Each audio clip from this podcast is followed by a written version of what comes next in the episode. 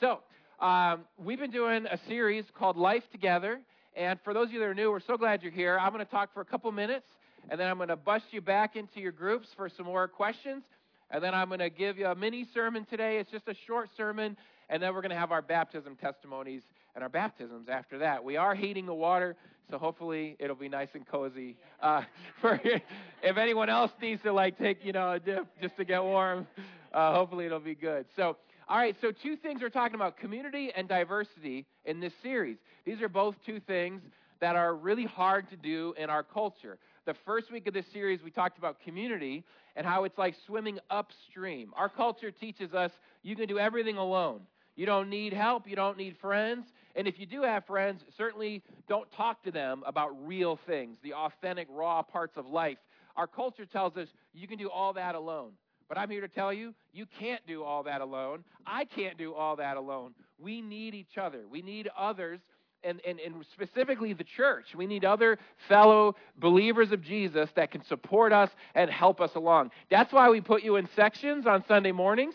That's why we have little numbers at your table, and that's why we have small groups on Thursday nights, is because we want you in community with people that love you and care about you. The second piece of this series, diversity. Uh, very much swimming upstream in our culture. We're swimming up two streams the community stream and the diversity stream. If you looked around in the U.S., we don't do diversity well and, and we don't speak well in truth about justice and about equity and about the history and contemporary realities of injustice racially in our culture and in our country. So we're swimming upstream, but we believe that this is God's will, and by His power, and with the power of the people sitting around us in community, that we can do this.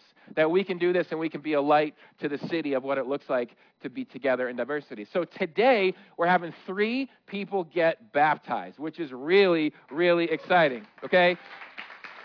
We have three people today Amaya, Amaya, John, and Taylor, who are saying, I am making the Jesus community my community. I have already made the community of Jesus my community. And I want to talk to you about that this morning on our short time together in this little mini circle where, where there's John and Amaya and Taylor are saying, I'm entering this church family. I'm entering Jesus' church family, a family of mothers and fathers and brothers and sisters. Saying to the world, to the world, when I say world, I mean I mean the world of non-believers, people that don't believe in Jesus, saying to the world, you're not my community. You're not where I'm going to go to for my direction and my support. My direction and support are coming from Jesus' church. Not Mosaic's church, not Noah's church, Jesus' church. That's where I'm getting my direction from. Jesus is the leader of the church. And there's three people today saying, I'm making Jesus' church my community. This is awesome. Now, what's really interesting in the Bible, there's a, this is just one verse I, I picked out in the book of Acts. But the earliest Christians, they were called the Way. They weren't called Christians yet, they were called the Way. Now, think about that for a second. The way. This was uh, a line from Paul. He's actually on trial before the Roman governor, Felix. Paul wrote a lot of the Bible. He's about to get killed for his faith. Later on, he ends up getting killed in Rome for his faith. Church tradition says he got decapitated, which is horrible. A lot of the early leaders of the church, this is how they died. There wasn't a lot in it for them, but they had seen Jesus resurrect from the dead, and they had said, I'm following Jesus. Jesus is Lord, and they were willing to follow him. And so this idea of the way came about because the way they lived was different. Okay? Not the things they said were different. It wasn't called um, the things they said. okay? It was called the way. The way that the first Christians lived by following Jesus, their lifestyle was so different than the world around them. It was just called the way, the way of Jesus. And so you couldn't say you're following the way to somebody that wasn't actually doing what Jesus said, right? And we're going to talk about that a little bit uh, here in a minute. But just think about that when you think about the way. You, would literally have to point to someone and say, the way LaRonda has that blanket around her, she must be cold, right? That's the way. Eh, there's a way that she's living where we would use the word the way. There was a way they lived that was distinct from the culture around them in following Jesus and submitting to Jesus and obeying Jesus that people just said, that's the way of Jesus. That's the way of Jesus. So we're going to come back to that after we do these, these discussion questions in your section. Again, we do this so you can get to know the people around you, to kind of get you warmed up a little bit for the message. Uh, please don't be intimidated. You don't have to share. If you're new, uh, you can just listen in, and we have a section leader in each section to kind of help guide you along. If you came in late, please do grab a name tag. Section leaders, make sure everyone's got one so you can get to know each other's names. And we're going to give you five minutes. Here's two questions for you to go over. How is a person's behavior, and I underline that, how is a person's behavior a truer statement about them than what they say? And can you think of any examples? Maybe you, maybe you have some examples in your life of someone that talks a good game, right? They talk a good game, but when it comes to their behavior, it's very different. So what's uh, so so to discuss that, and then number two, what is the world selling with the promise of bringing you peace and satisfaction? And I said selling because I feel like that's what most TV commercials are trying to sell us. If you buy this product, you'll have peace and satisfaction. But just any way you want to take that, what is the world selling and says, if you do this, if you live this way, if you have this way of living, you'll get peace and satisfaction uh, for, from, from messages that are out there today. So, five minutes, and then uh, we'll bring you back up here for the rest of the message. All right. So, I hope you had a really good discussion and start thinking about just this idea of the way and about about lifestyle and, and, and living versus just the things that we say, right? So I want us to think back to this verse just about how the first Christians were called the way. And I want you to think about what is our way today? What is your way today? Everybody has a way today. Now, I told you Paul, who this was talking about, was killed for his faith. And many of the first apostles were killed for their faith. They were tortured to death because of Jesus. And the reason for this was the Roman, the Roman Empire was trying to eradicate Christianity. And between the Jewish leaders and the Romans, they were trying to get rid of Jesus. They were trying to get rid of Christianity. That's how Jesus ended up on a cross. So Jesus died. And then all these little Jesus followers just started popping up. The word Christian actually means little Christ. That's where it came from. It was almost an insult when it started. It was, we killed Christ, but now there's all these little Christs. You little Christ. And it became a. It became the name that Christians use for themselves because, yeah, we are little Christ. That our lives look like Christ so much so that many of the first Christians were also killed for their faith. So we call that a martyr. If you've ever heard the word martyr before, it means someone killed for their faith. And there's still martyrs to this day around the world in countries where Christianity is illegal. My point to explaining all this is if, you, if you're a follower of Jesus today, if you call yourself a Christian, if you were on trial as a martyr, would you be considered guilty? Okay, so think about that for a second. Let me ask it another way. If you claim to be a Christian and you were on trial and they brought in witnesses from your life and they said, I claim Jesus, and you're on trial, they're going to kill you they're going to kill you for being a Christian, would the witnesses come on stage and go, oh, yeah, so and so is definitely a Christian because they are always living like Jesus? They are guilty. Or would they be like, him? Her? A Christian? You kidding me? Yeah, they go to church, but man, you should see them on Friday and Saturday night. You know what I'm saying? Like, there's no way they're a Christian. There's no way they're actually following Jesus. Little Jesus. Talk about maybe little devil, right? like, so you got to think about that and, and say, would that be said about you if you claim to be a Christian? When you go, if you were in, if you were in a, if you were in a trial like that, a court case, okay, that's that's convicting, right? That's convicting when we think about our, our lifestyles, and we're talking about practical things of aligning, aligning with Jesus and His way and His will when it comes to some, some really challenging parts of our life. And and I can be real with you. We can, we can talk about things like our sex lives and the way God, you know, and I'm not trying to shame anybody here at all. I'm saying God has, Jesus has given us direction in this area, right? And He's created marriage to be the place for sex and to, to treat women a certain way, to treat men a certain way, and to treat ourselves a certain way, Satan says you're, you're an object. The world says you're an object. Act like an animal. And, and God says, No, I've called you to something higher than this. I've called you to something higher. Again, it's not to shame anyone. We're all guilty of, of, of falling away, especially in this area. But it's to say, what does it look like to say, I'm going to follow Jesus in my personal life? I'm going to follow Jesus in my romantic life. I'm going to follow Jesus in the, the, the, the, simply his commands.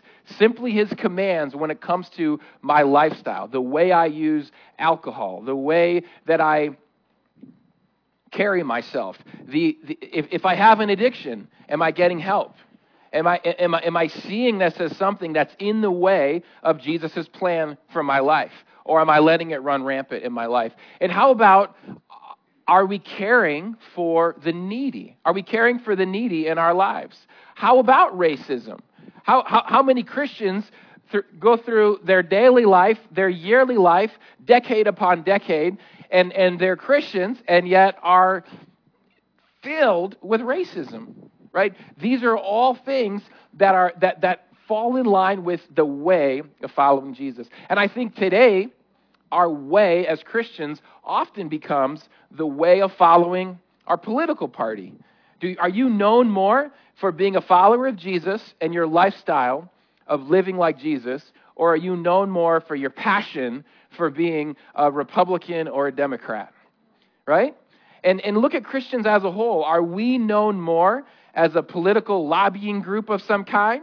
Or are we known more for the humble, self sacrificing love of Jesus in our lives, right? These are convicting things that we have to think about. And I'll just say this quickly, because for some this is a bigger issue than others, but Jesus offends both parties.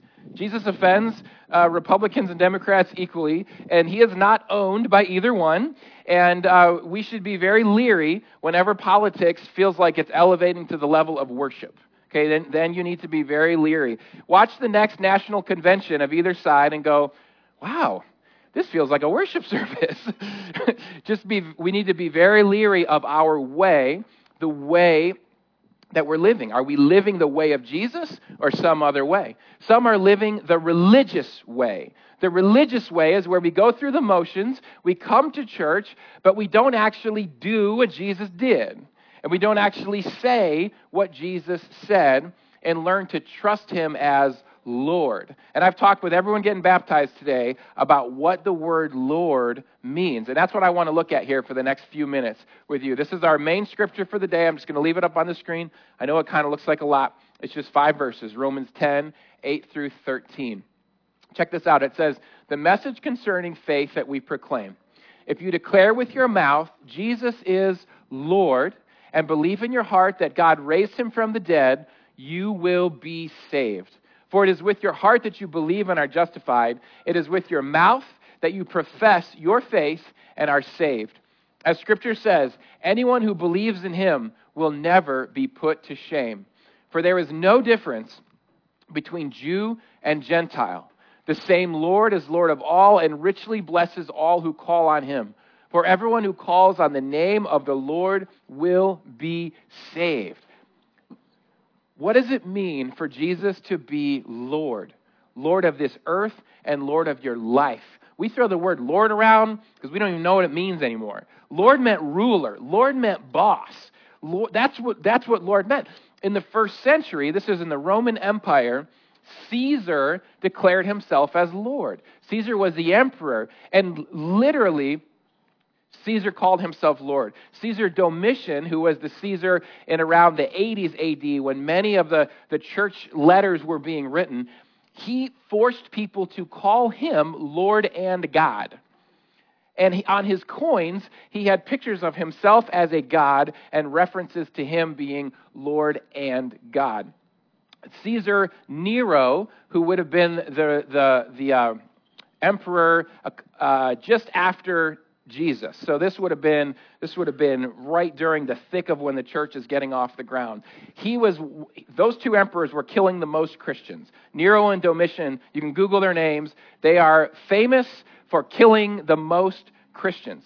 Uh, many, many of us, if you've been around church or even just culture, you hear the number 666 and you go, oh, that's, that's Satan's number, the mark of the beast, all these kind of things, right?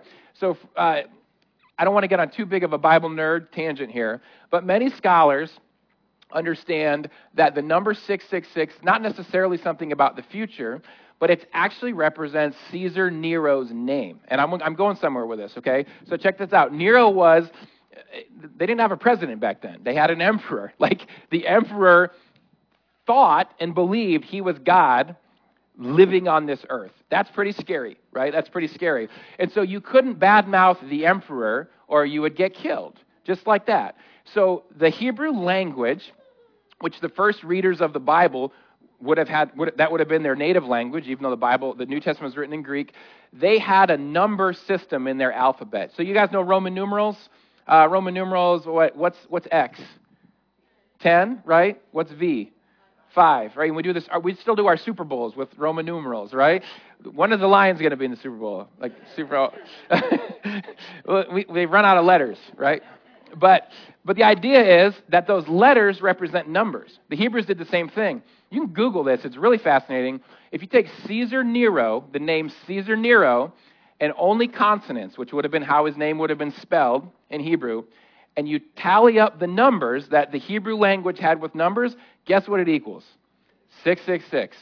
That's crazy. It's not a coincidence. So it's a numerology they were using, kind of code in their own language, the Hebrew language. Romans didn't know Hebrew, so they could badmouth Caesar by using a number for his name. The point is, that passage in Revelation, and you might have heard it in other contexts, but it said, it talked about buying and selling. You couldn't buy or sell unless you had this mark, this 666. So these scholars are saying that probably what was happening in the first century is the first Christians didn't have access to the marketplace Remember the money that said Caesar is Lord on it? Because they were saying Jesus is Lord instead of Caesar is Lord. The point is, would you be willing to follow Jesus if when you went to Big Top, John and I bought out Big Top yesterday. I tell you what, that place, we, we've spent a lot of Big Top money at these fall fests. Amen? if, if you go to Big Top or you go to Meijer or you go to wherever, Aldi, and, and, and you walk in there and you pull out your credit card and they say, You can't buy food here because you're a Christian, would, would, would you still claim to be a Christian? Or would you be like, Nah, I'm good. I, I'm only a Christian on Sundays. I need this food, man. You know what I'm saying? This is literally what's happening in the first century. That at the marketplace, without saying Caesar is Lord, without acknowledging Caesar is Lord, that you, could, you, you couldn't be involved in the economy of the first century. My point to all this is when the Bible says to be saved, you declare with your mouth Jesus is Lord, it's a big deal. Because by saying Jesus is Lord, you're saying Caesar is not Lord. So, my question to you today is for you to say Jesus is Lord, what is it you have to say is not Lord in your life? Think about that again. To say Jesus is Lord means something else has to not be Lord anymore It's not Caesar is not an issue anymore today. But what is the issue that Satan has brought along in your life when it comes to again your belief and your lifestyle? If your friends were to look at your life, what, who would they say your Lord is? There's a question, right? If your friends and family looked at your life, who would they say your Lord is? Your boss, how you make your decisions, who you follow after, who you model your life after. That's convicting. So we're trusting Jesus as Lord. We have three people today going into the baptism tub to say, Jesus is Lord of my life. I'm someone who says Jesus is Lord of my life. Mosaic Church is a place, a community of people that have said Jesus is Lord of our lives. We're going to mess up. We're going to stumble we're going to fall. But just like in the first century, we want our lives to look different than the world around us.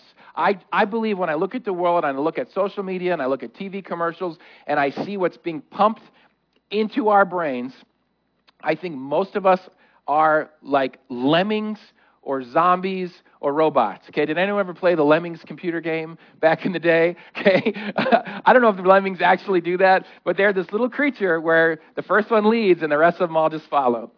And if one falls off a cliff, they just follow after off the cliff, right? And I feel like that's what we do in our culture. Again, this isn't to shame any of us, it's to wake us up and to say, Satan is leading you in the wrong direction. And he doesn't come at you with a pitchfork. That's not how his approach is because you never follow him. He comes at you in disguise. And we as a culture are following him blindly like a bunch of robots. The Bible calls it slavery slavery to sin. And, and, and that was back to my question about what culture is selling you. Our culture says, be selfish and then you'll be satisfied. Has selfishness ever satisfied anybody? No, no, it hasn't. So today, we are looking at Jesus as the Lord of our lives. And this is how I'm going to close, and then I'm going to introduce um, our segment of baptism. This is a, one of my favorite verses in the whole Bible.